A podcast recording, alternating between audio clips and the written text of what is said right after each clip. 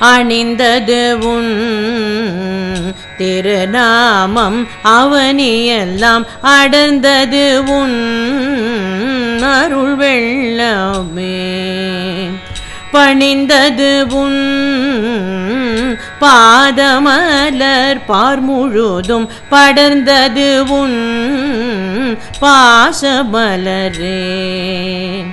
இணைந்தனவும் இரு கண்களும் என் முடிமேல் இனித்தது என் இக வாழ்வுமே. பணித்தது உன் பவளவாய் பார் முழுதும் பறந்தது உன் பரலோகமே. பரலோகம் பெற வேண்டில் பாவையுன்றன். பார்வையன் மேல் படர வேண்டுமே. குரலேதும் இல்லாமல் குரவை பாட குரல் கொடுக்கும் கோபளமே இருளோகம் செல்லாமல் என்னை காத்து இரு பாதம் சேர்த்தருளே நரலோக சுகபோக நயத்தலின்றி நல்லறம் தரும் நவமணியே. இப்பொழுது நாம் பதிமூணாவது பாடலுக்கு வருகிறோம். பதிமூணாவது பாடலும் பதினாலாவது பாடலும் பந்துவராளி ராகத்தில் அமைந்துள்ளது. இதில் ஆசிரியர் என்ன கூற வருகிறார் என்று பார்ப்போமா? உனது திருநாமத்தை பக்தியுடன் சொல்லி வந்தால் உலகம் முழுதும் உனது அருள் வெள்ளம் பெருகி பல்கி இருக்குமே. உனது திருவடிகளை நான் வணங்கும் பொழுது உனது அன்பு வெள்ளம் என் மீது வழிந்து ஓடுகிறது என்று கூறுகிறார். திருவடியை பற்றி மூக பஞ்சசதியில் பாதாரவிந்த சதகத்தில் இதே மாதிரி கருத்துக்களை கூறியிருக்கிறார். உனது கடைக்கண் வழிபட்டால் எனது இகவாழ்வு இனிக்கிறது. உனது பவளவாய் திறந்தால் பார் முழுதும் உனது புகழ் பரவுகின்றது என்று அன்னையை வர்ணிக்கிறார் ஆசிரியர்.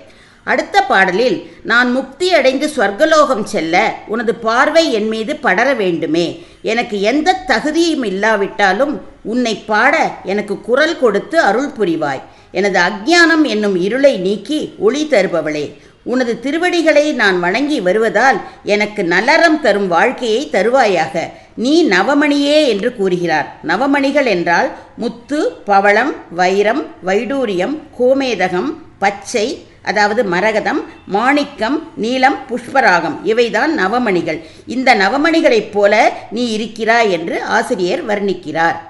அணிந்தது உன் திருநாமம். அவனியெல்லாம் அடர்ந்தது உன் அருள் வெள்ளமே. பணிந்தது உன் பாதமலர் பார் முழுதும் படர்ந்தது உன் பாசமலரே. இணைந்தன உன் இரு கண்களும் என் முடிமேல் இனித்தது என் இக வாழ்வுமே பணித்தது உன் பவளவாய் பார் முழுதும் பறந்தது உன் பரலோகமே. பரலோகம் பெற வேண்டில் பாவையுன்றன். பார்வையன் மேல் படர வேண்டுமே. குரலேதும் இல்லாமல் குரவை பாட குரல் கொடுக்கும் கோபளமே இருளோகம் செல்லாமல் என்னை காத்து இரு பாதம் சேர்த்தருளே. நரலோக சுகபோக நயத்தலின்றி நல்லறம் தரும் நவமணியே.